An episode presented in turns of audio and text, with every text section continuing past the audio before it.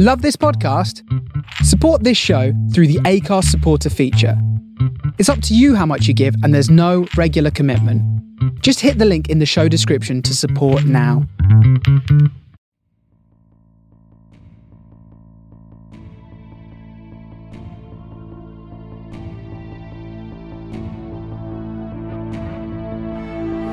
You're listening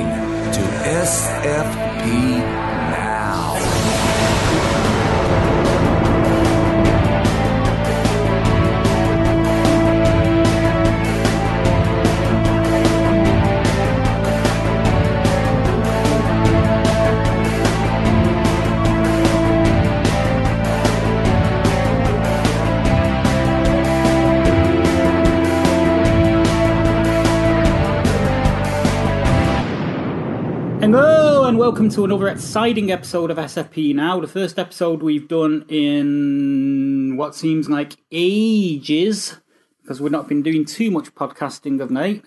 I think the last show we did was with uh, was with Joe from uh, Megapodzilla or Megapodcastic as it's now called.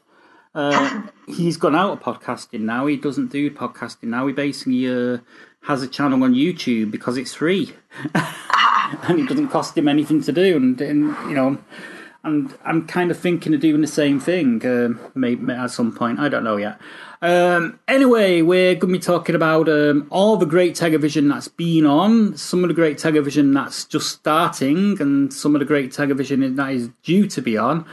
Um, and given that, you know, it's pretty current and everyone's still moaning about how rushed the final season was, and everyone's still moaning about the fact that Bran was crowned, was crowned king of king, the king of the six kingdoms, let's talk about Game of Thrones, or as I say in Ireland, Game of Thrones.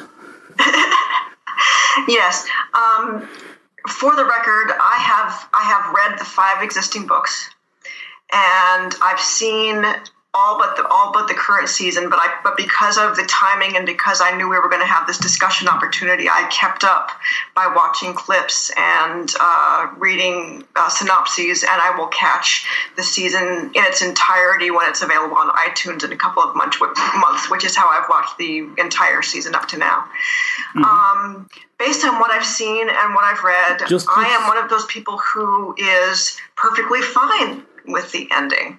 Uh, I will I will give the fans who are who are um, bitching about the pacing uh, their due because the problems were structural and the problems were related to pacing and the problems were related to the fact that one Martin hasn't given us two of the books and so the producers were winging it based off of his outlines and notes and conversations. And the, the fact that HBO is not even even with you know HBO money, HBO is not swimming in absolutely endless piles of money. And it could very well be that in their negotiations with the producers, six episodes was all they were going to pay for, considering that everything that was in those six episodes, in terms of the logistics and the battle sequences and all the stuff that you got to pay for, that may have been all the money that they were going to pony up. So between Martin's pacing issues with not giving us two of the books and whatever just financing and pacing issues that you get on the production level at HBO's end, I think structurally that final season was about as good as it was going to get. Now, in terms of in terms of actual character outcomes, I have absolutely no problem with the fact that Bran is uh, King of the Six Kingdoms now because a he's actually the smartest person there mm-hmm. because he's got future sight and and all of these powers that he can use. Two, because Drogon, poor Drogon, is now bereft of his mommy and bereft of his brothers and basically the last of his kind. The only company he is going to have is is this young king who can warg into other creatures and fly alongside him. Yeah. And the the only long term solution for him is for Bran to locate, hopefully, when he's tracking his sister Arya, when she's doing her um, exploring in the West. Hopefully, they locate a cache of dragons no one knows about, and uh, he's able to warg into into Drogon and guide him to safety in the west, you know, to another colony of dragons, because that's going to be the only long term solution. I've got Um, I, I've got no problem with Bran being king because yeah, you're right. Bran is the smartest person in the room, um, and you know, and it's the fact that he has no interest in power, much like Jon Snow. Jon Yeah. Snow didn't want it because he had no interest in power, and had he be had he taken on the uh, on, on on on the kingdom, um, it, it would have been sort of like reluctantly so. Um, the the other thing is that um, yeah, while while um, Bran is king, he's kind of there as a figurehead because I think the real power sits with the hand of the king, which is Yes, which is where Tyrion. Tyrion is, and I, I think um, in terms of the political machinations of Westeros and stuff like that, Tyrion is the guy with the real power Yes. you know, and and and you know, so I'm quite happy it's worked out that way because when you think about it, everyone was going, "Oh, I'd really like Tyrion and Sansa to sit on the throne together and, and, and stuff like that." And then there was the Jon Snow brigade who wanted Jon Snow to be king and stuff like that. But I never, you know, it makes sense in a way because it's sort of like, um, you know, broke, you know, Bran the Broken. And and um, all the oddballs and bastards are actually at the top. Yes. Yeah. Yeah. And here's the thing. Let's say, for the sake of argument, that that Jon Snow had stayed with the program and he and Daenerys had actually taken the throne of Westeros. And let's say, for the sake of argument, that all three dragons had survived. You know, and you would have think on paper that it would be, you know, Cherry's Jubilee for House Targaryen. Not so much, because those three dragons were the only three dragons left. Period. And those three dragons were all boy dragons. There were no girl dragons, which means no baby dragons, which means that as soon as those three dragons died of old age, Which would be a thousand years or so. yes, but even so, you know, uh, the Targaryen power base would just be gone. And anyone who wanted, anyone who wanted those Targaryens off the throne would just actively be trying to kill the dragons because then they'd be killing the dra- the uh, power base. Plus, um, because of the magical machinations that led to the creations of the dragons, um, Dany is barren, which means that the dragon children are literally her children, which means she and Jon couldn't have kept up the line anyway, which would have then led to civil war and or a declaring of the sort of arrangement that we got at the very end as it was. No, actually, um, I beg to differ. I think the line could have been kept up because um, Jon is Targaryen. You know, he's the son of a Stark and, and a Targaryen. So, um, had had he sort of like, um, I mean, with the mistress, you know, if, they, Yeah. if they'd gone like Dune with it and he'd Yeah. taken a mistress, I could, I could see that. That could have worked. um, and who's to say that he won't take a mistress? Because the fact of the matter is, uh, he's been banished to beyond the wall, sort of thing. Yes. So he kind of he kind of got what he wanted. You know, he's sort of like he's back in the true north now with his with his with his mate. And Yeah. who's to say he won't take a take take a woman uh, there because he's Yes. you know all, all it says in, in the rules is that he's not allowed to take a mate. Now you kind of assume that he's not allowed to take a mate of noble birth Yes. is, is what they're saying there. yes. Um, he's not allowed to have any lands or property beyond beyond Night's Watch. Well, he's now with him having a mistress sort of thing away from Night's Watch and you know among the wildlings, yeah. not stopping him from there. So you could actually have more dragons in the future by wildlings, Yeah, and that'll change the true. power base again. True, true. Yeah, which is a, another reason why they sent him on the wall. But but but you're right. But generally speaking, I think it played out exactly the way it needed to.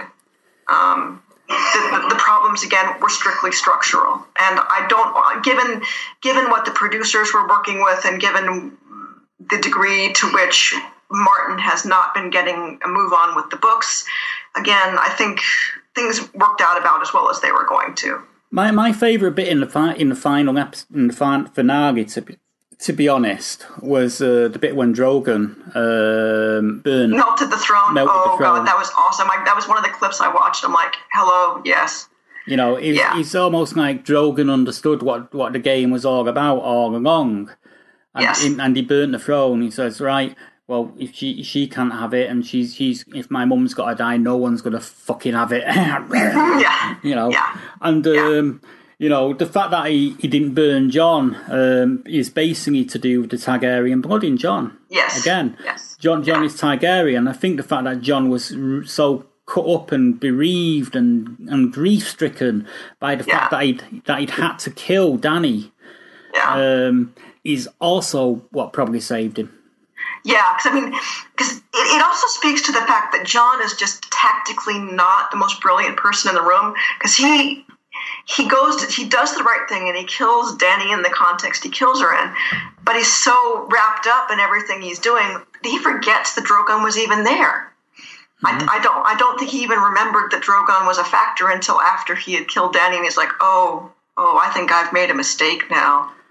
You know, when he's looking up at Drogon, like, "Oh, okay."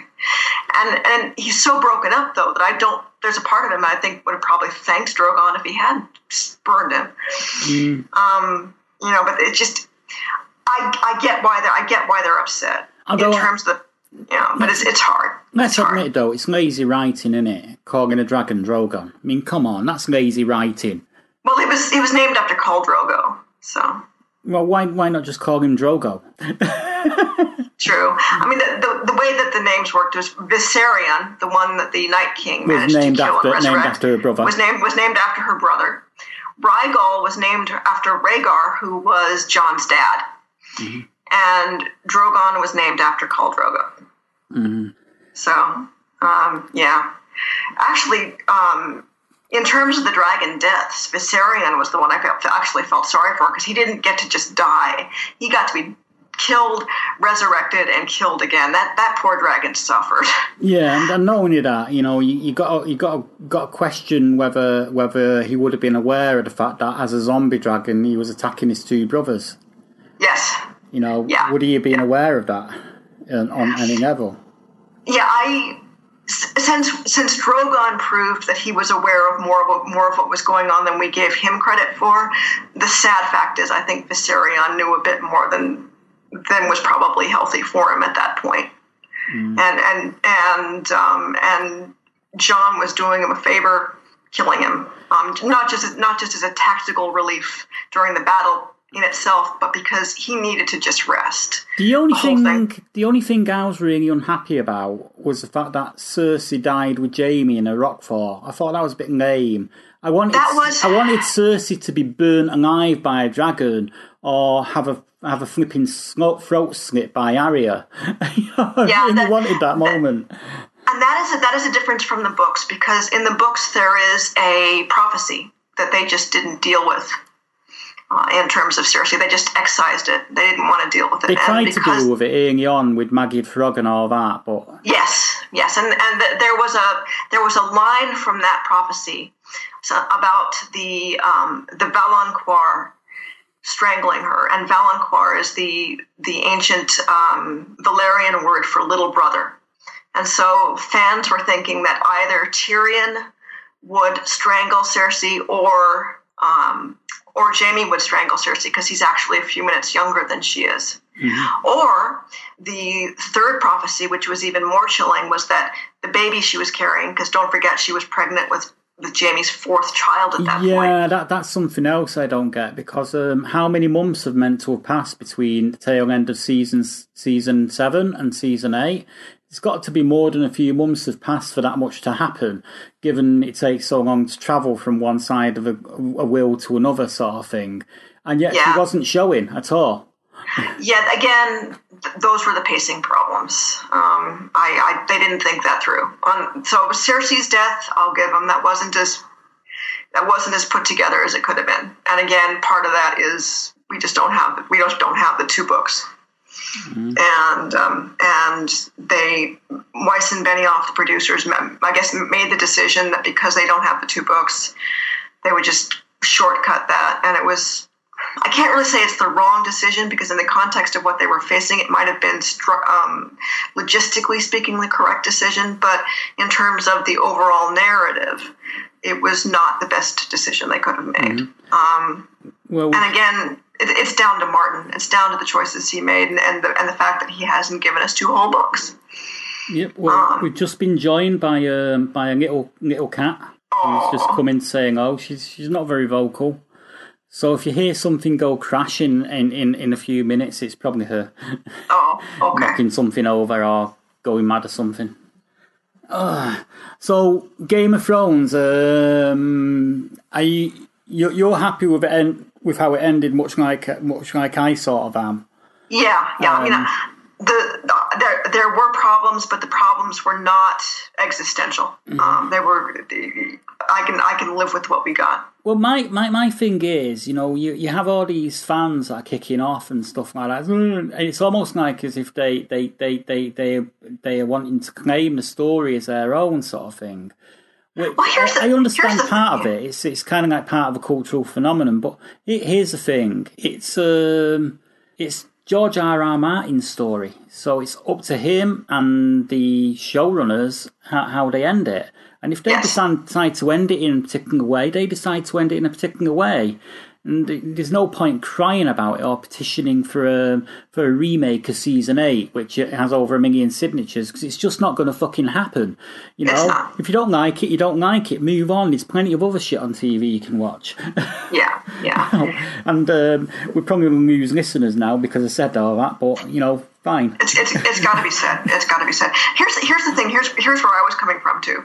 Like I said, I read the existing five books, and I read them in the wake of the in the announcement of HBO's adaptation because I hadn't heard of Game of Thrones, and I was curious in the wake of the announcement. So I read the books in, during the time between the announcement and and when the show first came on, and I figured out um, as soon as they killed Ned Stark in book one, even long before we even got to the Red Wedding, that we were basically heading for a, if not Blake seven, at least something very close to it. The body count was going to be really, really, really high, and I braced myself for Blake seven. I braced myself, braced myself for everyone dies. So the fact that everyone didn't die, from by my estimation, makes this automatically a happy ending. Yeah, I mean, you know, from from my point of view, the the characters that I wanted to see survive all survived. Yes. Um, and in a way, I'm kind of disappointed that they all survived. I know. I was. I was actually expecting more deaths. I really was. Um, I was expecting Arya to die or, or something something like that, which would have which would have which which would have kicked off just as much just as many signatures as a as a million signatures on a remake season eight petition. But yeah. you know, and I I knew from the very beginning, well, certainly from the after the first couple of seasons, I knew that Daenerys was going to die. Yes. I just knew it because you know if you look at her journey and the way her arc is written, she's getting more and more powerful with each sort of like you know with each culture that she bumps into, sort of thing. And you know, in Essos, she she of liberated slaves and stuff like that. But when she came across again, you know, a demo, you know, um, a feudal society like in Westeros and sort of thing, yeah. you know, she was going to have to play politics, and she'd never really had to really play politics before because, you know, she she liberated the slaves of an Essos, and and automatically she had a following there.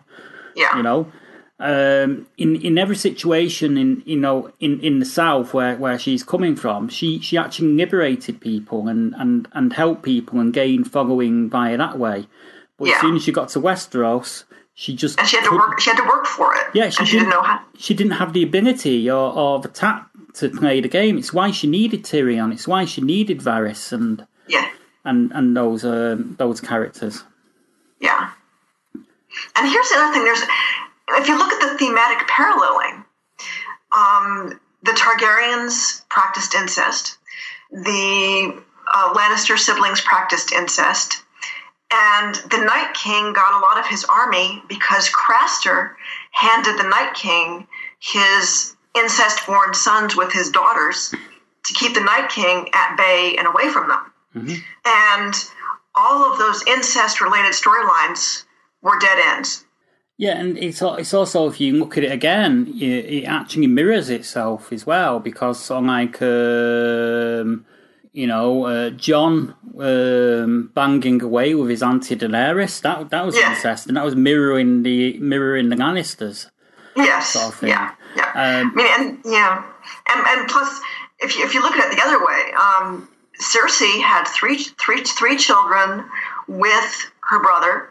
All three of them ended up dead. And here you had Daenerys, who had these three dragon children, two of which ended up dead, and the third one is bereft and alone. Both of them failed as mothers. Mm-hmm. Yeah. So they're, they're paralleled that way too. I mean, and both, both it all of makes them, sense. Both, both of them were fiercely protective of the children, but both of them were failures as mothers and not very good mothers.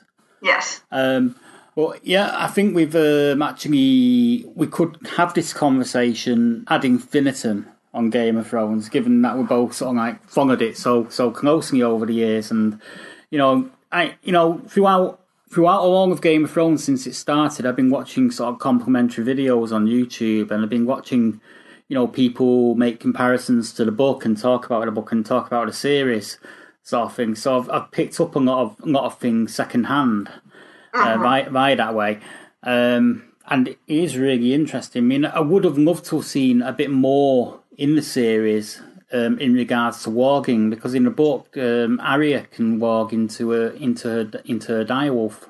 Yes. That, um, yeah. There's a, there's more of that. Um, you know, and yeah, it's just there's there's a lot to be said for the books. And again, if Martin would get a move on, but he's he might not. I don't know. I, He could die before he writes the books. Yeah. he's not getting any Yeah. younger, he's not getting any younger. and he, he's quite a hefty fella as well. You know, prob- probably um, prob- probably has diabetes something. Mm, you know, because uh, you don't you don't get that heavy and that, that big without having uh, sort of like potential life threatening health conditions. yeah. Yeah. You know, um, but should we move on? Yeah. Let's move on. So what we we're going to talk about now was the uh, blah, blah, blah, was it the DC stuff or did we? Let's let's do um, Project Blue Book since that that just ended for you. the finale. It's it's the penultimate episode that I've seen. Penultimate So the last episode. one I seen was the uh, the abducted storyline. Oh yes. um, yeah. I, I I've been really really enjoying it. It's so like Yes, um, yes, it's it's it's wonderful um, because there are so many unredacted files. They can do this the standalone storytelling for years. as, as long as they want. The issue is going to be how long can they maintain the mythology before before it devolves like the like the X Files mythology did. That's what I was thinking because the uh, the relationship between Quinn and um, Hynek. Um, how long is Quinn going to be playing playing the skeptic sort of thing? Yeah, because I mean, he is he is a um, he is the analog for a real life uh, character called Captain Ruppelt, who was the first head of the real life Project Blue Book. And and Ruppelt um, became more of a, more of a believer over time. And he actually he actually he and he and Hynek both wrote books on around a lot, which a lot of this is based. And so, like I said, the standalone storytelling that's that's cool. Where where it could fall flat is the mythology stuff. Um, the other issue is as cool as Susie is as a character. Um, how long can they? Carry that on because it's got it's got a yeah. limited shelf life. I mean, the fact that she's killed her handler in this last episode shows that it's got a bit of a limited shelf life. yeah. So what bugs me though is uh, the actress that plays Hynek's wife, uh, Mimi. Uh, yeah. Um, She's not very good. She doesn't strike. She doesn't really, you know, when when I watch it, she doesn't really put me in mind of a of how a 1950s woman would act. Would act. of thing. yeah, it's, it's a little too contemporary. Um, that, and that's that's one that, that's one of the systemic problems with historical drama, is that if they made her act the way a, a 1950s woman really would act, um, a lot of the contemporary audience might feel alienated. A lot of a lot of historical fiction is um, damaged by the need to, and this is across the board, across media. When you, when um, one of the problems with historical fiction these days is the need to help contemporary audiences relate to the characters by making the characters a little more contemporary than they should be. ba- basically, it's damaged by political correctness and the fact that feminism's come such a long way since the 1950s and stuff like that. Um, you know, whereas if you, you know, which is part of the part of the problem with Daenerys Targaryen dying in Game, Game of Thrones the way she did. You know, a lot of Yes. a lot of your feminists have kicked off about the fact you know, this was obviously written by a man. They killed Daenerys, who was like the you know the strongest female character we've ever had, sort of thing. Yeah, But yeah, she's not because sort of No. like um Sansa became quite strong over Uh, time. yeah. Sansa is, Uh, is actually one of my favorite female characters, and um, You know, and you, you, you had um, you had Arya, who became you know strong Yes. female. she, I mean, she killed the flipping Night King. Yeah, I mean, she- you know, and, and that's sort of like, you know, getting getting back to Project Blue Book, I think you know you're right in what you say. It's a systemic problem in you know in doing period drama now is it has to be politically correct. When if you want you to do period drama the way it's supposed to be properly, um, it wouldn't be very political correct, politically correct. Um, because you know things would have to be portrayed in the context of what they were like at the time yes, in order to sort of like uh, lend it that that sort of like realism, if you will, yeah, and that that kind of annoys me um, in in in a sense because it doesn't really it doesn't really show people um, how we've evolved and how much we've come on by by having um, a watered down version of, of, of what that what, what what an historical character would have been like. no, no. Um, that said, the standalone stuff is absolutely spectacular, and I, I loved meeting um, Von Braun, the Project Blue Book version of, of uh, Werner Von Braun. Yeah, I mean, And- I've been uh, I've been watching it with a friend of mine actually, who's um, who's black, um, and he's called um, he's called Graham. He's actually the singer out of the band. And we've- I've been I've been sort of like um, I've introduced him to Project Blue Book, and he comes round every Saturday and watches a bit of Game of Thrones and Project Blue Book with me. We have we make a bit of an afternoon of it. and, and when Von Braun was on, he, he was getting he was getting proper agitated. Oh, it's a fucking murdering Nazi bastard! He should never have gone away with it and stuff like Yeah, that. yeah, no, it's- hard. It's hard, and and and they and their portrayal of him is absolutely is absolutely perfect. Um, they're- they may have certain issues with how they portray women relative to the period, but their portrayal of Von Braun relative to what they were trying to do was absolutely spot on. Yeah, I mean, you know, I like Susie Miller. I think I think uh, Ksenia Solo's doing a pretty good job, and she She is. she She to is. me is pretty in tune with what a 1950s woman would be like, but with what a 1950s feminist would be like, if you get what I mean.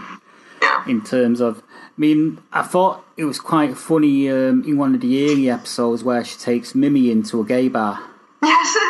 and I thought, wow, this is 1950s, and they're, in a gay bar, you know, so like, um, you know, that that that you know that would have really challenged Mimi's of like, um, you know, sheltered upbringing, if you will. It was never, it was never commented on.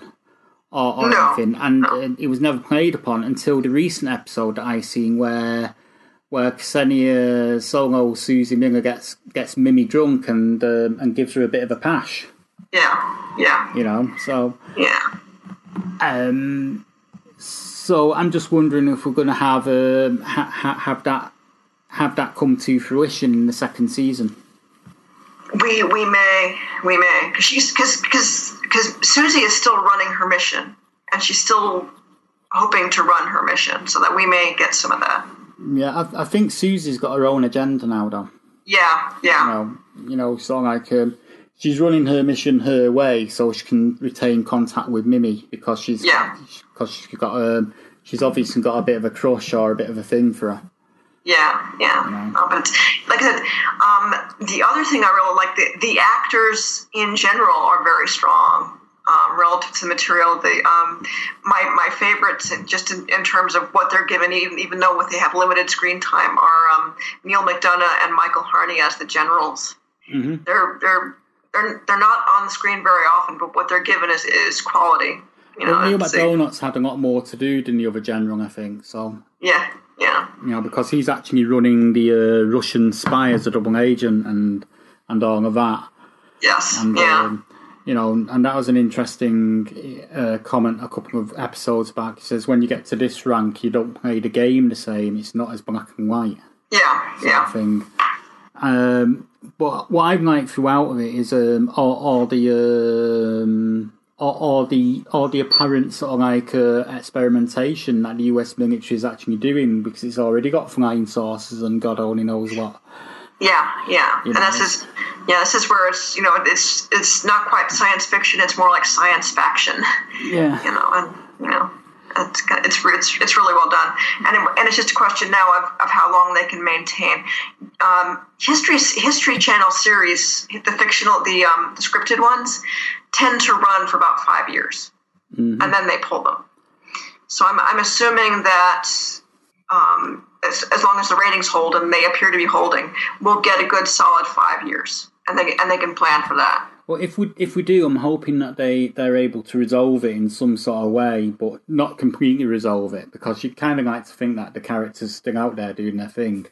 Yes, You yes. know, I don't Yeah. I don't like perfect resolutions to TV shows because you kind of like to think that the characters have moved on and doing they're doing something else, and you kind of like to, you know, carry that on in your imagination. Hmm. Yes, You know, yeah. So, so, you, so you can hopefully come back to it later and like, hmm, I wonder what Captain Picard's up to now. And no doubt we're going to find out in a few months' time. Yeah, I'm, I'm actually I'm actually more psyched for the Picard series than I am for Discovery. Yeah, I am. Um, I think most most Star Trek fans are because Picard's actually quite an iconic captain. He's sort of like the only captain really um, in in the uh, modern Star Trek lore that uh, managed to you know get as much of an iconic or like uh, connection with the audience uh, than Kirk did. That's and that's down to Patrick Stewart.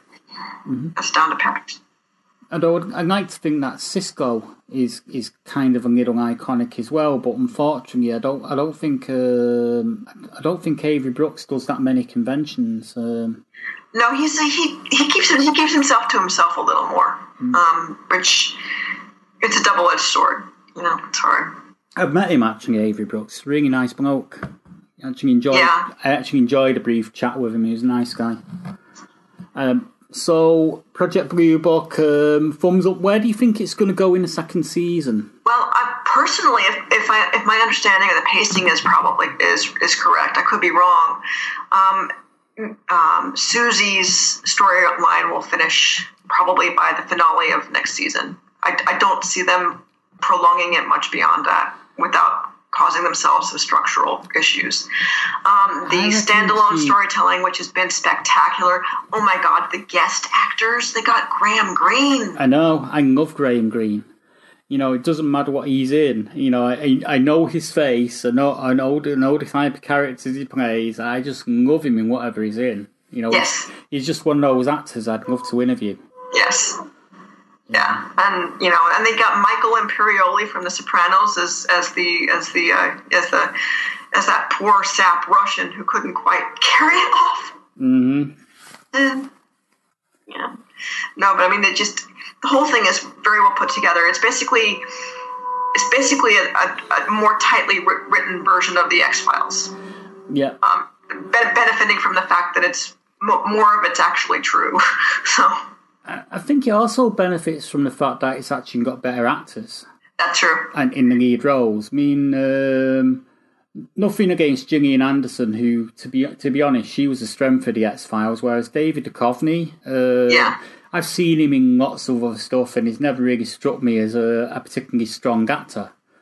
You know, he's sort of like uh, I think he's tra- traded a, a lot on having a particular look Yeah. and and uh, a particular way of, of delivering lines. Where I've, I've seen Aidan Gillen in tons and tons of different things. I mean, you know, he goes from playing Littlefinger in Game of Thrones to playing, you know, a scientist.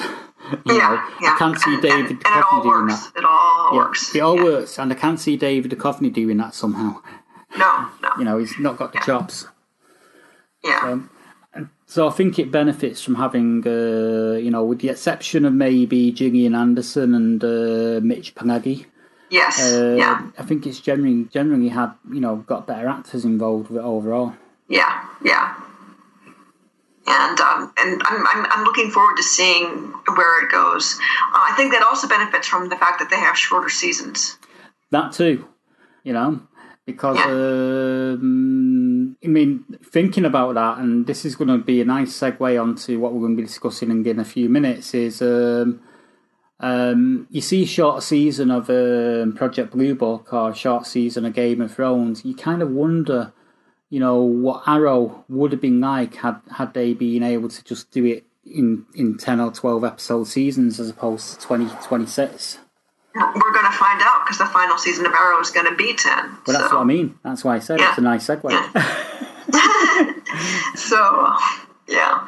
But, um, yeah. And with that, we will move on to the CW DCU. Um, let's, I mean, there, there's, there's so much stuff going on with the individual storylines. I think we're going to have to just brush over it really, really quick and pick and choose. I mean, um, I'll start off. Um, I think most of the uh, most of the Arrow stuff is probably going to be what's connecting to the uh, storyline with uh, Infinite Earths. To be honest, Yeah, because that's the show that's going that's going uh, off the air. Um, because the Monitor had a, had a much longer longer stint in the final episode of Arrow. yes, and also a much longer stint in the final episode of Supergirl. Yep, and also um, in Legends, he was just a spectator in the audience. He didn't really do anything. No, they, they just put him in there to to tie it all together and go, "Hi, I'm here too," which means Legends is going to be in the crossover, basically. Yeah. And um, yeah, and I think it's um, he actually filmed the Legends scene. LaMonica Garrett actually filmed the Legends scene after after uh, the um, after the main season had wrapped. I think it was actually a pickup. He, so he was just surrounded by extras and stuff. So doesn't surprise me that you know, given given that they're they're running these shows so close together in schedules and stuff like that. I think, to be honest, uh, I think Batgirl's probably going. Batwoman's going to be a last CW superhero show probably because probably I I don't think they can go on running them uh, ad nauseum, especially. Uh, given that you know the, the these are like uh, there's a danger of just sat- saturating the marketplace with it. yeah. and people yeah. becoming fed up of it. Whereas, so like one superhero, I mean, to be honest, if you think back to the 1980s or the 1990s and stuff like that, we're unlucky if we got one superhero show. Never mind, you know, four or five running in tandem at the same time. Yeah, plus the ones that are coming up on various streaming services. I'm going to basically, we're going to basically be paying for one streaming service at a time instead of because it's going to be cost prohibitive if we try to get you know bunches of them all. I mean, at once. you know, I've been watching Doom Patrol, and uh, it's a, it's amazing. I've been watching Doom Patrol, but at the same time, been watching Umbrella Academy, and um, they are so so similar in terms of the of, of the trauma that the characters have to go to go through in those, in those two different shows. Yeah, I'm I'm actually skipping Umbrella Academy because I, I stumbled across some spoilers and I'm not going to go into them. But suffice to say, Umbrella Academy is going to be a Watchmen variant, and I'm just not in the mood. Yeah, and we're getting Watchmen soon. Yeah, that's which I'm also skipping because I've I've seen I've I read the original and that's enough. You know. Yeah, I read the original and seen the film. I'll probably watch it uh, because it's uh, something else that we're going to have to review. Um, If if you know, if only we only do at least a few episodes, sort of thing.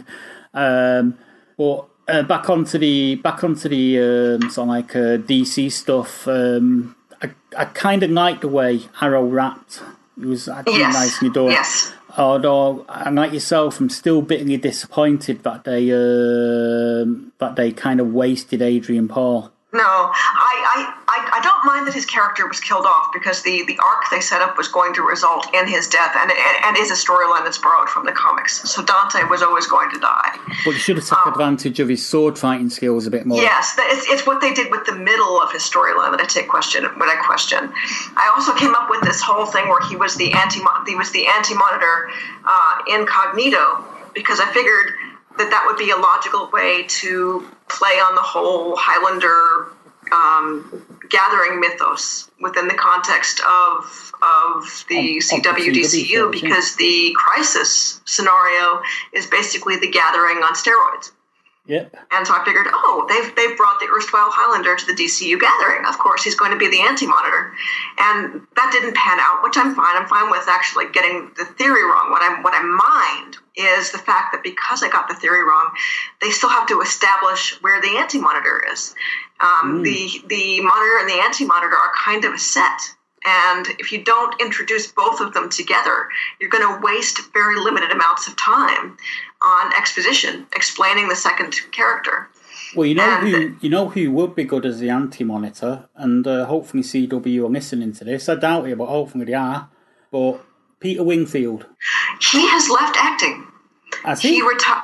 He, he retired from acting. He only does conventions, and he went. Be- he started in medical school and dropped out of medical school to switch to acting. Uh, became disillusioned uh, with acting in recent years, and actually went back to medical school. He is a practicing doctor now. oh wow! Yeah, I bet you bet you'd be quite easy to get an interview with them. you, you might want to try. Yeah, that'd be cool.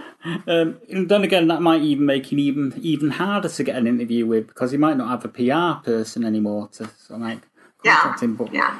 I was I was surprised about that too because I, I thought that he was going to be one of those character actors that kicked around for a while, but he he, he became disillusioned and decided to uh, bow out gracefully. Do you know what I reckon happened? Because uh, a few years ago, he ended up in uh, in in one of our medical shows here called uh, Holby City, Uh-huh. and I think what he, what happened is he probably had his role in Holby City. It pushed him over the edge, and he thought, "Oh, this is a life I could have had. I'm leaving this acting shit behind." because Holby City is a medical drama, and you know he played a doctor in it, so. Oh, So I think that probably pushed him over the edge and thought, "Oh, this is this is what I could have had. I could have had a much steadier income, that's for sure." you know, but yeah, that's that's a shame um, because sort of like uh, I thought you know think he think he was a brilliant character actor, and I loved I loved his role of Methos. You know? yes, it was it was brilliant. And I and going going back to Adrian Paul, I mean Adrian Paul is a jobbing actor, and, and logically, not all of his roles would require the same amount of his martial arts and sword training skills. But Arrow was the one show where that would have been absolutely logical. I know. I mean, I mean, Adrian Paul should have been on the short list to play Ab- frankly. Absolutely, absolutely. I mean, he, he's he's an actor. You know, he's a jobbing actor who really shouldn't be a jobbing actor. He should be he should be a, you know, he should be regarded with a lot more sort of like I mean, uh, he's respect. he's stu- he's stupid pretty, stupid fit, stupid skilled, aging like Bowie, you know, at at, at, at Oscar Wilde's garden party, and and he's and he's actually got skills in terms of acting. So it's, he's like this complete package. What more does the industry want? He should be a megastar yeah. and for some reason he ended up not being that and he's actually i've actually seen interviews with him um, where he where he laments the fact that part of his problem is that he is that so much of the industry isn't about you so much of the industry is about uh, is about pr and about production and about and about uh, Twitter Twitter followers and about uh, aspects of the of the process that he just isn't good at, or at least not as good at.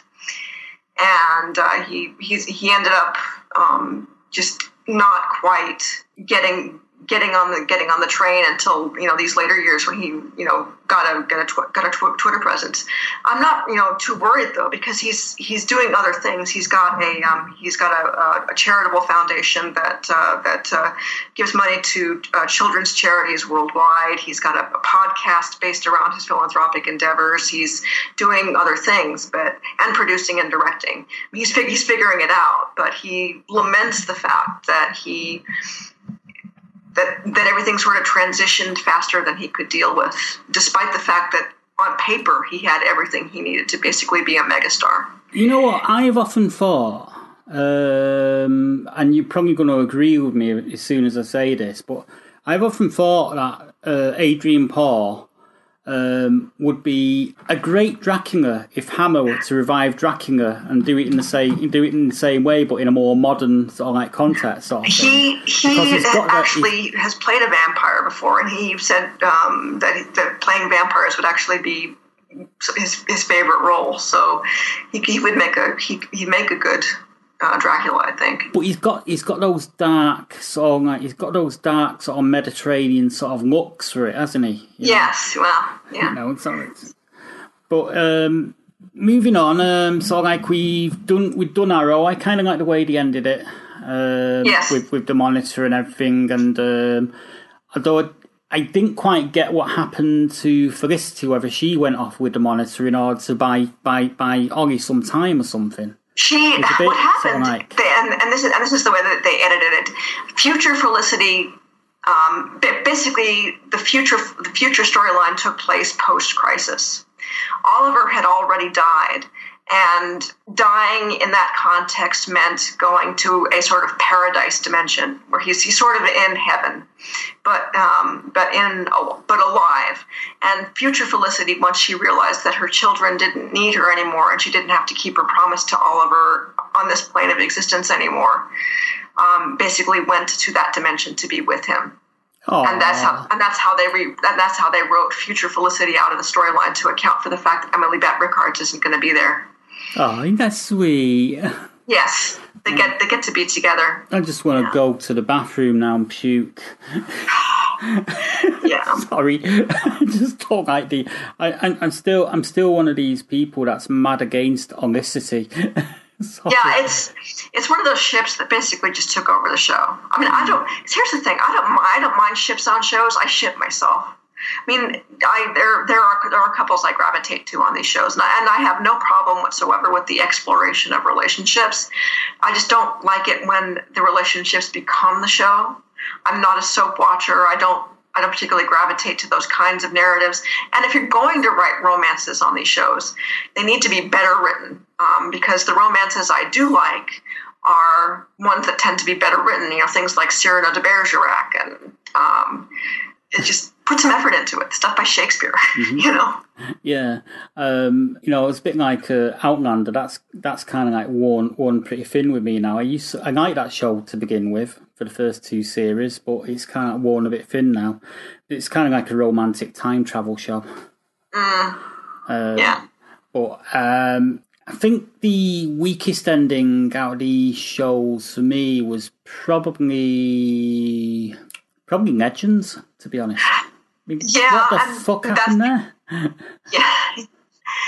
I think I think I think that they're basically just setting up crisis. And in terms of crisis, because both Arrow is going off as a series and because Nora Darhk is a full full throttle legends now, um, They had to character. di- they had to ditch Zari, and I they mean, had to ditch zari Um, but I'm, I'm hoping that because Arrow's going off and because Nora's a full character now, that they bring Neal McDonough back for at least a couple of scenes to say farewell and to bring it full circle. Well, you never know because um, that um, Astra um, in Hell, she stole a load of uh, souls from the uh, soul depository, didn't she? Yes, Um, and they did, and they did mention, probably seen- by way of setup, that he wasn't doing very well in Hell. Yeah, we've seen Genghis Khan. We've seen, you know, we've seen some of the big, big names, Genghis Khan and Hitler. So, uh, Yeah. you know, you, you never know. You could have Damien Darhk amongst them. Yeah, and he and he could turn out to be the weak link in terms of all of them because he, by the time he went to Hell, he was actually redeemed, or at least as redeemed as a character like him was going to get. So yeah, it could be it actually could be interesting. Um, but I agree. And Legends, Legends was was weak. Although I did I did appreciate the um, the reprise of James Taylor and the fact that they they did what they did with Tom Wilson's um, Papa Papa um, the, his father's character. Uh, Papa was- that was. That was sweet. Yeah, I mean that was um, you know, I, I thought the James Taylor thing, the singing stuff like that, I thought that was a bit much. That was almost as bad as the um, um, the, the, the, you know, the day night come and one go go. Oh, yeah, that yeah. one. That was almost as bad as that. Yeah, part of part of the issue was that the storyline for Legends was going to be significantly different. They were initially going to have um, Tom Wilson's general character be the baddie, um, but they fell in love with Tom Wilson and decided he was such a lovely guy that they they needed to do something else. I, I think character. I think to be honest, they did themselves a favour by doing something else with him, by subverting the audience's expectations of him. because everyone knows him as a baddie anyway from Back to the Future. And that's Yes, the only thing yeah. he's, he's known for, really. Um, so to have him, you know, kind of go from you know well-intentioned father who's who's doing doing the wrong things, but for for the best possible of reasons, Yeah. um, and then having him, you know, redeem, have, having that redemption arc from at the end. I really like that they did that because it's of like um, it's shown us, it's shown us the audience that you know a different, you know, a different side of Tom Wilson, the actor, really. Yes, You know, yes. So I think they did they did themselves a favour there, and they did did Tom Wilson a huge favour. You know, I want to see him in more stuff, but I think he I think he's more into radio now, isn't he? So. Yeah, yeah, he is. So um, the Flash um, that ended with quite a big monitor scene as well, didn't it? No, he wasn't in it. They had they had just the um they had just the, the newspaper changing the date to 2019.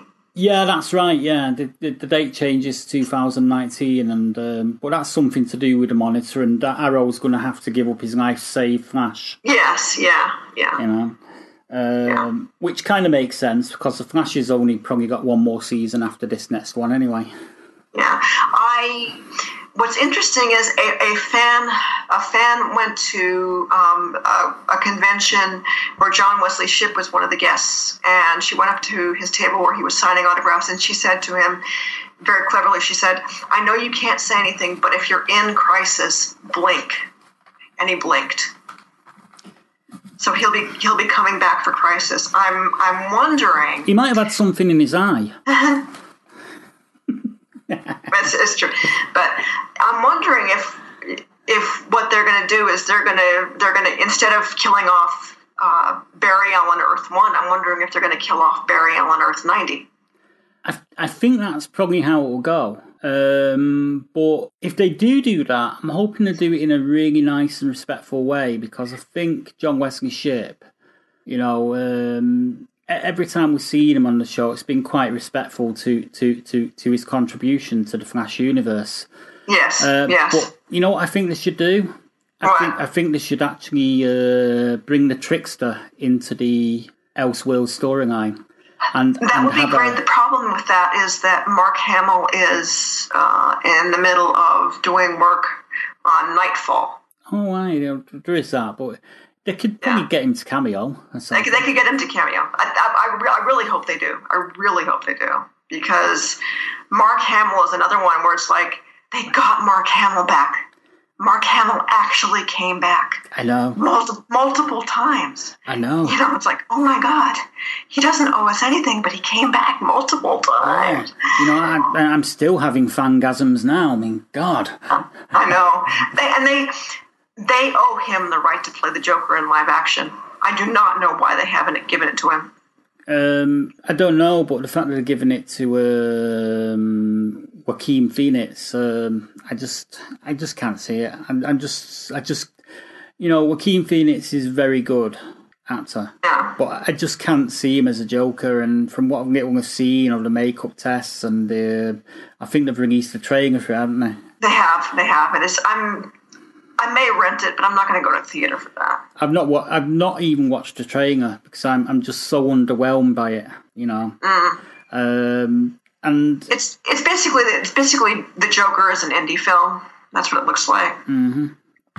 but I'm, I'm probably gonna I'm probably gonna skip it. Um, so have we covered all the DC shows now? Uh, Supergirl. Supergirl. Supergirl. Uh, that's Because, probably because, because we have to talk about Jon Cryer as Lex Luthor. Holy Mother of we God. do. He was he was absolutely brilliant, and um you know it's amazing to think that there's such a big age difference between him and um, and uh, uh, Katie McGrath- Katie Katie McGrath. McGrath who plays uh, who plays uh, Lena. Lena. And Yeah. but then again, Kate McGrath's always looked kind of mature for her age. Yes, yeah, and they actually and they actually deal with it because um, Lily and Luthor had that great exposition. I, I know cancer has aged you, blah blah blah. You know, so they had, they actually tried to deal with it. So, and that scene where the, all three Luthors were in the Oval Office, Mm-hmm. my God, that was awesome. Yeah, that, that was epic fan service. Um, I mean, I think to be honest, Supergirl's wrap really well, but the the problem throughout the whole season is it's been very, very, very um, unsubtly having uh, you know poking poking away at Trump. Yes, but then they they've had problems with unsubtle allegory systemically since season one. Um, subtle allegory is just not something we're going to get from this show. It isn't it isn't specifically this storyline. It's all of them. Um, I I don't know what to do. It's it is what it is at this point. And, I mean, and I mean, I thought the um, oh God, what's the name of the guy that played the um, played, played the leader of the mass people? The uh, oh yeah, Sam Witwer. Sam um, Witwer. Yeah, I've interviewed him. Yeah, Lockwood. I thought he was absolutely brilliant throughout the whole season. Uh, Yeah, his he his performance was better than the scripts they gave him. If you if you if you you know if you want to show acting students what it looks like to have a good actor work with piss poor scripts, show them that. Show them that. Yeah, he, he, he did the same with the the American version of Being Human. Which I which I skipped. I didn't even bother with it. he elevated that role off the page, and uh, and I've got to be honest. Um, I think he I think he actually um took a took better ownership of the role than Aidan Turner did in the uh, UK version, Oh wow! the Okay, original cool. version. Um, it's you know there's very little separating the two. And you know, and that's not that's no offense to Aidan Turner, who's absolutely um, a, No, a- a Aidan, Turner knows his stuff. Yeah, a brilliant actor, but it's just sort of like um, in the American Being Human for me, uh, the episodes that I did actually watch, I didn't watch much of it, but for me, it was um, it was his portrayal that yes, that, that absolutely sold it and nailed nailed the mask to the wall. yeah. And he did and he did the same with a guest stint on Once Upon a Time, where he played uh, where he played uh, um, Edward Hyde. When they did Yeah. Jekyll and Hyde, and he played Edward Hyde. I've forgotten he about did season. so much more than that role actually warranted.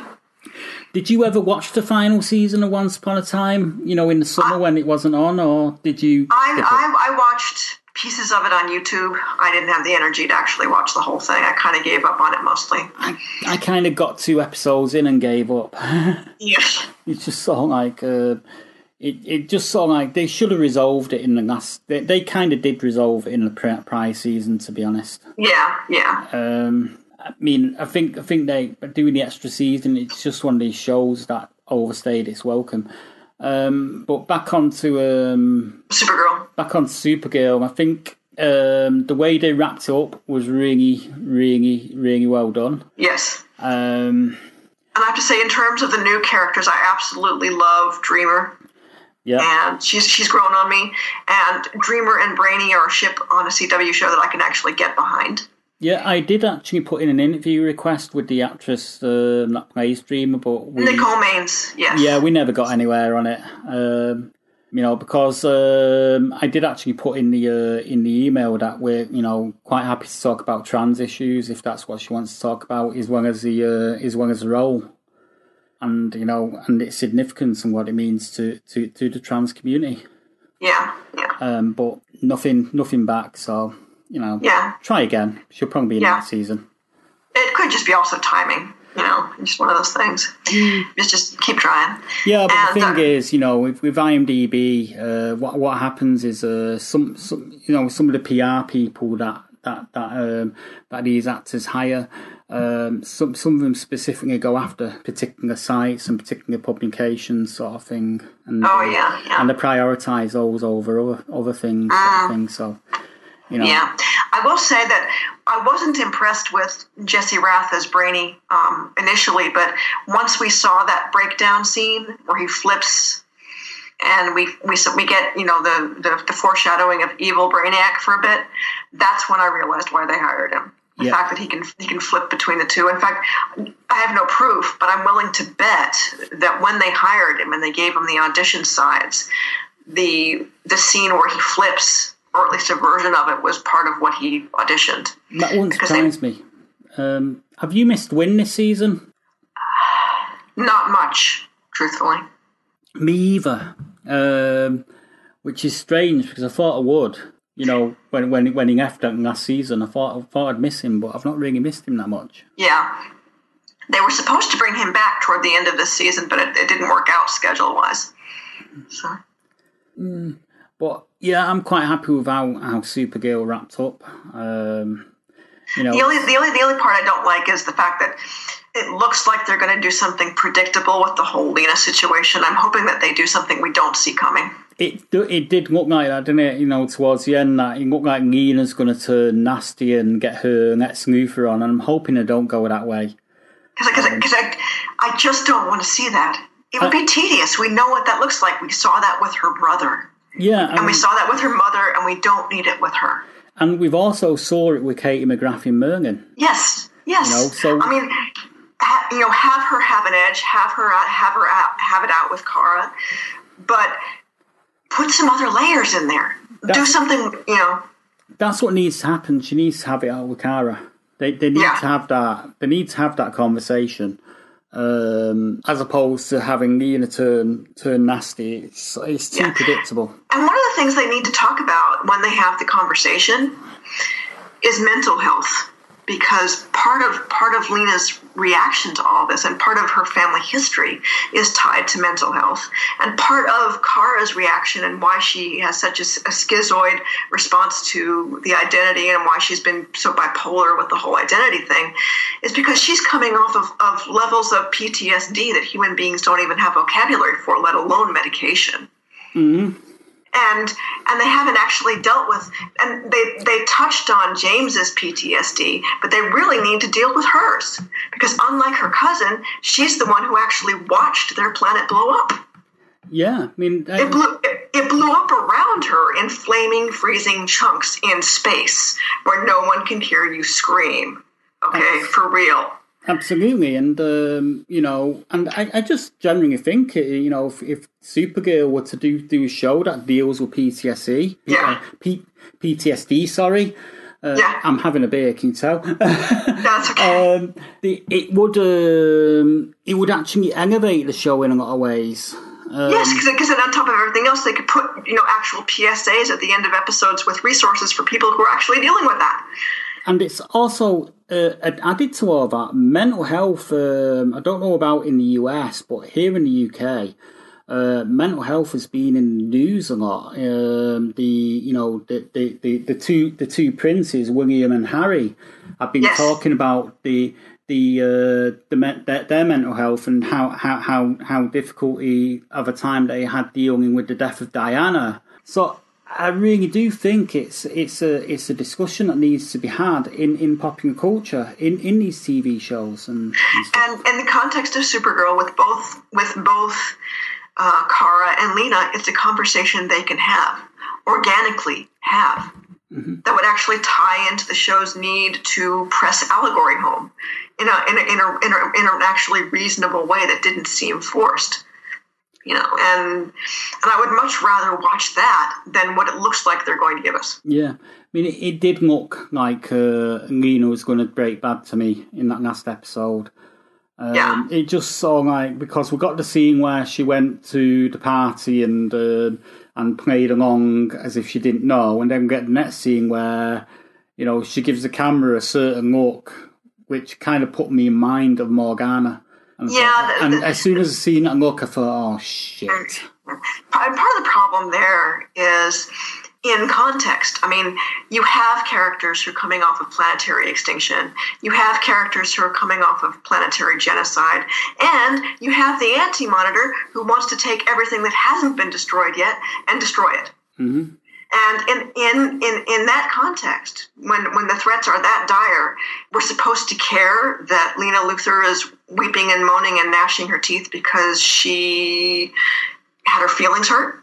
Yep. Be, you know, like I'm gonna just say it. I don't give a shit, and that's and that's how I feel about about Lena. I mean, yes, Kara's got to be, to develop a more consistent policy when it comes to where and how and who she reveals her identity to, but but what happens with Lena should not be on Kara because Lena is a is a grown woman with lots of resources, and she should see a shrink. She should have it out with her family. She should. I mean, notwithstanding that they're going to unmulti the multiverse soon, she should find out about the multiverse and go move to a planet where her mother is alive and she's not a Luthor. I mean, she's she's got options. Do you know And what I think is going to happen?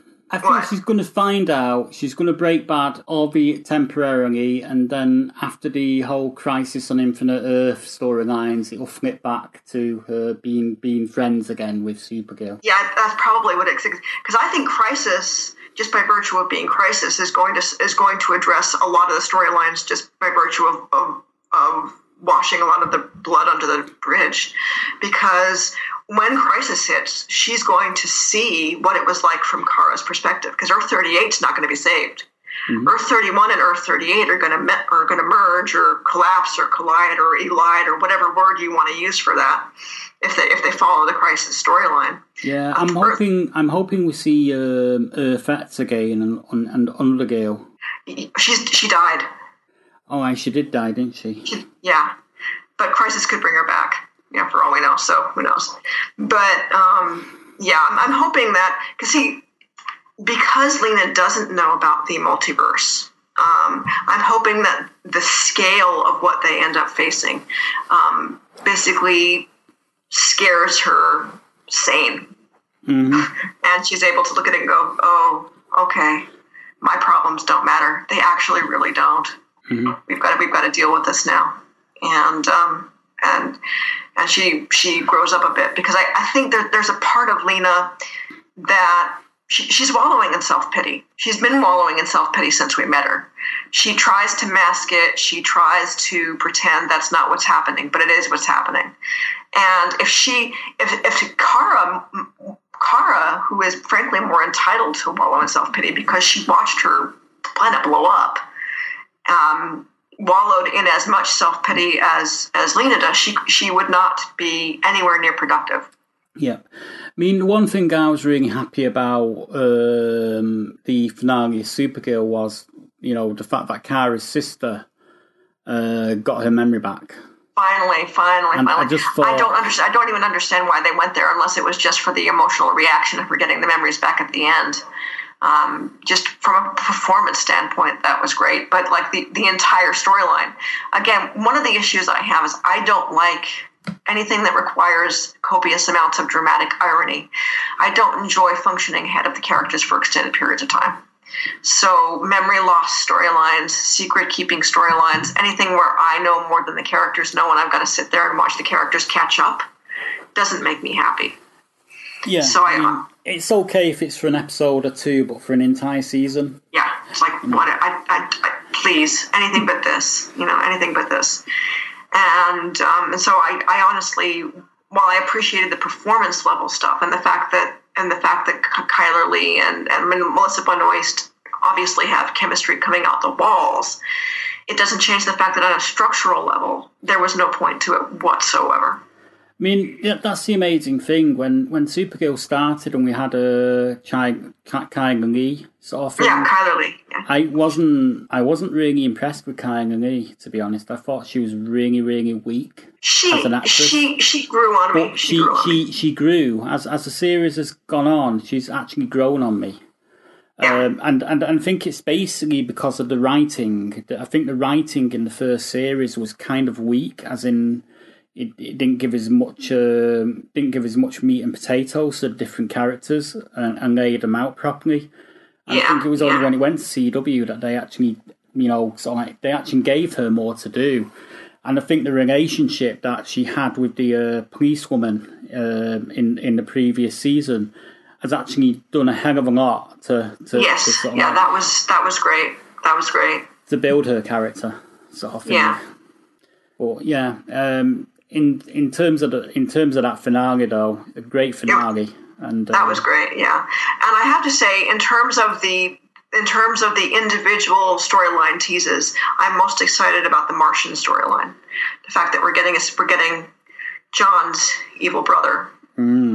yeah, Um, he's uh, I, I don't know much about the comics, but from from from what I'm hearing on and and seeing written and on videos, uh, he's got an evil brother who is uh, heavily impacted by events yeah. and did not process events uh, anywhere near as well as J'onn did.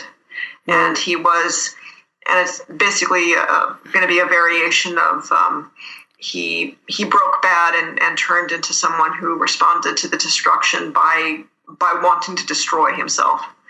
And he got put in, in Martian prison for that. Well, going back on the uh, going back backtracking the conversation a little bit, uh, David Harewood, um, who plays J'onn J'onzz, he's going to be on TV on BBC next um, next week, next Wednesday, uh, talking about uh, a mental health problem that he had um, as a young man. Apparently, um, he had a he had a bit of a running with psychosis when he was a young man. Yeah, I, I don't know the details, but he, he did have a breakdown of some kind and was actually institutionalized for a bit. Mm. Yeah. Well, he's going to be talking about that in, on, a, on a show on BBC next week. They've been doing a season of shows um, about mental health issues and depression, and uh, they've, Ooh, had, okay, they've, had, cool. they've had uh, three quite prominent uh, British personalities on it. Um, I think the last one was Alastair Campbell, who who had uh, problems with depression. Um, and uh, the one before that was Nadiya Hussain, who won Bake Off. Ah, She was talking okay. about anxiety sort of thing. So the last one's going to be David Har- Harewood talking about psychosis. Oh, So- okay. Um, so That's going to be useful. That's going to be useful. so I'm, I'm going to be tuning in for that one. I've skipped the other two because um, I, I know about anxiety from my own issues. So I need to know about, about uh, Nadiya Hussain's battle with it. Um, and I also know about depression from my own issues as well. So, Yeah, yeah. Um, but it'd be interesting to see see uh, see see what Harewood has to say about um, his, his trouble with psychosis because um, I've never actually had psych problems with psychosis myself, but I do know a few people that have. So Yeah. that'd be interesting uh, to to watch. But you know, mo- moving moving back onto it, um, I'm also wondering uh, if David Harewood will be playing in goal again for the celebrities cheat team for the uh, for the charity football game that we have about this time every year. Oh, that's sweet that he comes back for that. well, he, he, he, he- he's only done one, and that was last year, and he actually um, helped England win win the charity shootout. You know, win the Oh, charity, that's charity that's heartwarming. That's heartwarming. Yeah. You know. Um, so, are we done with uh, DC shows now? Do you think? Um, let's see. Yeah, yeah. Other than to say that what I've seen of Batwoman, I'm psyched. Um, I want to see what that looks like. Yeah, I, I'm kind of wanting to see what that looks like as well. Um, you know, and you know, hopefully uh, DC will get over themselves and figure it out, so they can have Batman show up every now and again. It would be nice if they just figured out this film and TV shite and just treated them both as the same universe. Yeah, yeah. Um, much like It would be it would be nice if they hurried up and gave Tyler Hoechlin his own Superman show. yeah. Yes, that would be. As soon as we're on, we're, we're still on comic book show. Should we very, very quickly flip over to Agents of Shield, or do you want to Please, do a yeah, let's do. Um, I've seen they've aired. The episode three is tonight. The Mm. first two have aired. I have to, I have to say, I kind of wish they had just ended on last season. I don't know yet. I mean, it's it, for me, it's it's still early days. Um, you know, I'm kind of liking uh, watching Sarge, Clark- yeah. I'm liking I- watching Clark Gregg play play play play um play play a villainous version of Coulson. Yeah, and it's it's obvious that Coulson is going to be brought back at some point, but it just seems like a really roundabout way to do it. And and with the whole Fitzsimmons thing where they keep missing each other and they're ill-fated and star-crossed, I'm like, I'm out of steam. Well, to be honest, um, you know, I think if I was writing the show right now, I'd probably kill one of them, and and that way it's over and done with. Then you know, so it's like ripping the band-aid off. Done. yeah, Um, but I, I'm quite liking it. You know, I think um, I like Mac being in charge. I think uh, Yes, Henry Simmons good. is doing That's a good good. job yeah. of that. Um, I'm not sure on the new scientist guy that I bought into sort of like a substitute for Fitzsimmons. Um, you know, It depends on it depends on what they give him to do. If if, if he's just there to give exposition and be a Serb, a that's going to wear thin. But so, but you but know, he's, he's a good actor though. So if they give him material, he'll be able to pull it off. He he is good. I'm just not sure about that character at the moment because, as you say, all he seems to be doing that at the moment is, um, you know, is there just to serve the purpose of delivering exposition. Yeah. You know, um, so um, and you know, it would be good to see an older actor um move about more and be more involved in the plot. You know, much the same way as the. Um, as oh god, I can't remember the name of the character um, from from Legends. They wrote him out. It's one half of Firestar. Oh yes, um, Victor Garber was playing um, Martin Stein. Yeah, you know, in much the same way as Martin Stein was sort of quite heavily involved in the action in Legends. It'd be nice to see Yes, another older yes. actor, Yeah, you know, be be heavily involved in in in Shield. So I, Yeah. want to see that. And and uh, this is that's that's an excellent segue to uh, Blood and Treasure because we have John Larroquette in Blood and Treasure. Yeah, and we're talking about archaeology. and archaeology. And um, I'm hoping in the in the course of the 13 episodes of Blood and Treasure that they give him a little bit more to do because they because when they gave him more to do on, on, on librarians, he pulled it off in spades. So I think it, I think a lot of it's going to be depend on who's behind Blood and Treasure because the um, the people that were behind um, the librarians and um, that and that were also behind the other shows that Lara Ket's been in um, were, were very familiar with his body of work as an actor. True, true. And um, you know, I don't know who's who's who, who's show running Blood and Treasure, so you know. No, I'd, I'd have to I'd have to look it up myself. I don't I don't think it's I don't think it's the librarians folks. I think it's this is a, a different batch of folks. When, all I all I will say is when you when you saw like uh, sent me the link for Blood and Treasure and that review last week, I was actually pleasantly surprised because I, I I hadn't even heard of a show called Blood and Treasure.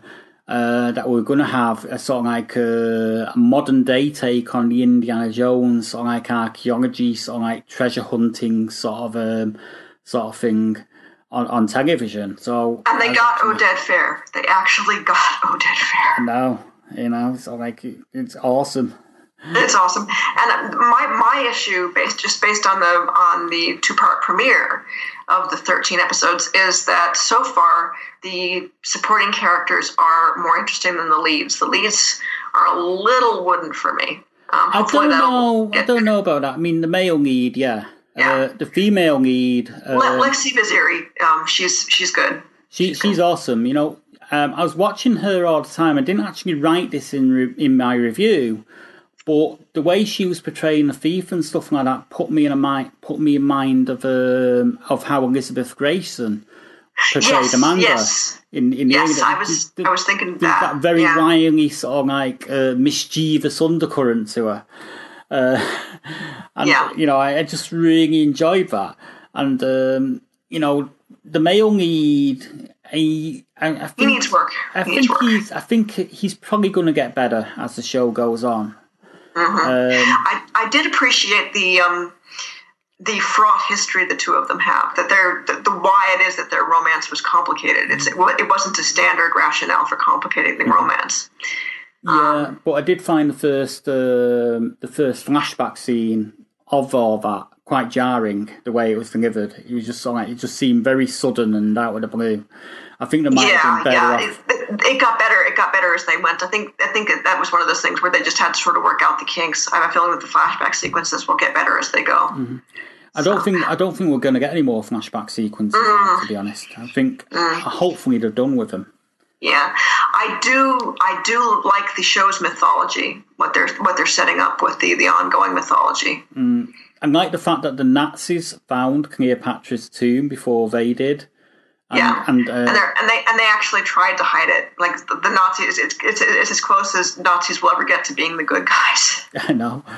It's um, it's just gonna, you know, and and I also like the um, the underground of uh, antiquity sales and um, and and uh, the fact, you know, Vaziri's character of of Netsi uh, yeah, was, you know, was the only means by which you would have been able to get into these various underground thoroughfares of um, antiquities and stuff like that.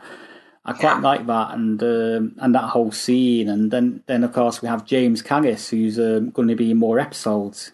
yes, yeah. he's- He, he's always good. And the thing the thing with blood antiquities and blood diamonds is that's an actual problem. Is that a lot of these terrorist movements are funded with blood antiquities and blood diamonds and things of, of that nature, and because because the because the um, because the the Taliban uh, and are you know will, will basically go in and you know and and um, and and and destroy a lot of antiquities in the name of in the name of uh, you know keeping the the purity of their ideology, but the, the antiquities that they don't destroy are fenced for money. Mm-hmm. You know, and, then that's that is what they do, and um, so it is. It's an interesting way to to contemporize um, these these tropes. Yeah, do you know what? I think we, I think you and I are just going to have to go off on a quest and find the Holy Grail and sing it.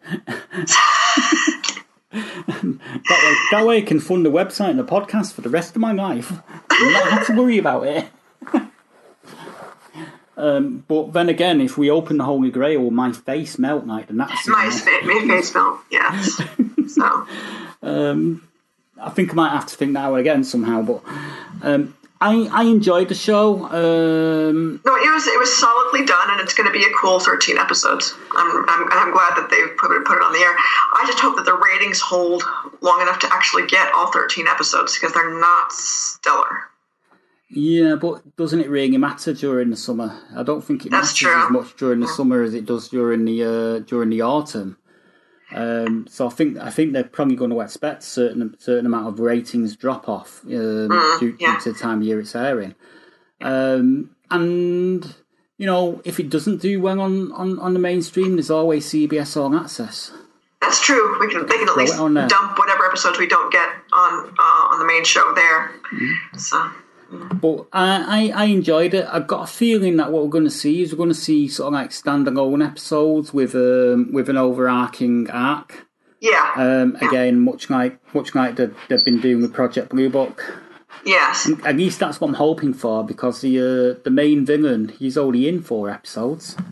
oh, So Okay, yeah, yeah. from what I can look from when I looked at the cast list, he's o- he's only um, he's only down as being in four episodes. So which makes sense because Oded Fehr doesn't do a lot of TV, Mm-hmm. so they would have probably they probably had to negotiate for those four episodes. Mm, they probably have to negotiate their butts off for those four episodes. You know. Um, Yeah. But I tell you, I tell you, who would be a good guest guest star if we could get him is Faran Tahir. He'd be another good one. Oh, he would he would rock it, absolutely. Yeah. God, I can't believe I actually interviewed him years, a few years back. wow. Time is going so quickly. I mean, it's you know, I think back and all, all the interviews I've done for this show over the years, and I just think, wow, you know, especially given that we've not done that many shows this year and last year, we sort of like have not really been interviewing that much, but it just amazes me the the amount of people that I have done. I mean, sort of like, um, I mean, who'd have thought it? Yeah, you know. Um, so yeah, um, but yeah, I, I like the sh- I like the show, and I love to see Faran Tahir in it. If it gets season two, they've got to get Faran Tahir. yeah. That's the thing. I, I don't know whether it's a limited series and the thirteen episodes are all we're getting, or whether they're actually planning this to be an ongoing summer series.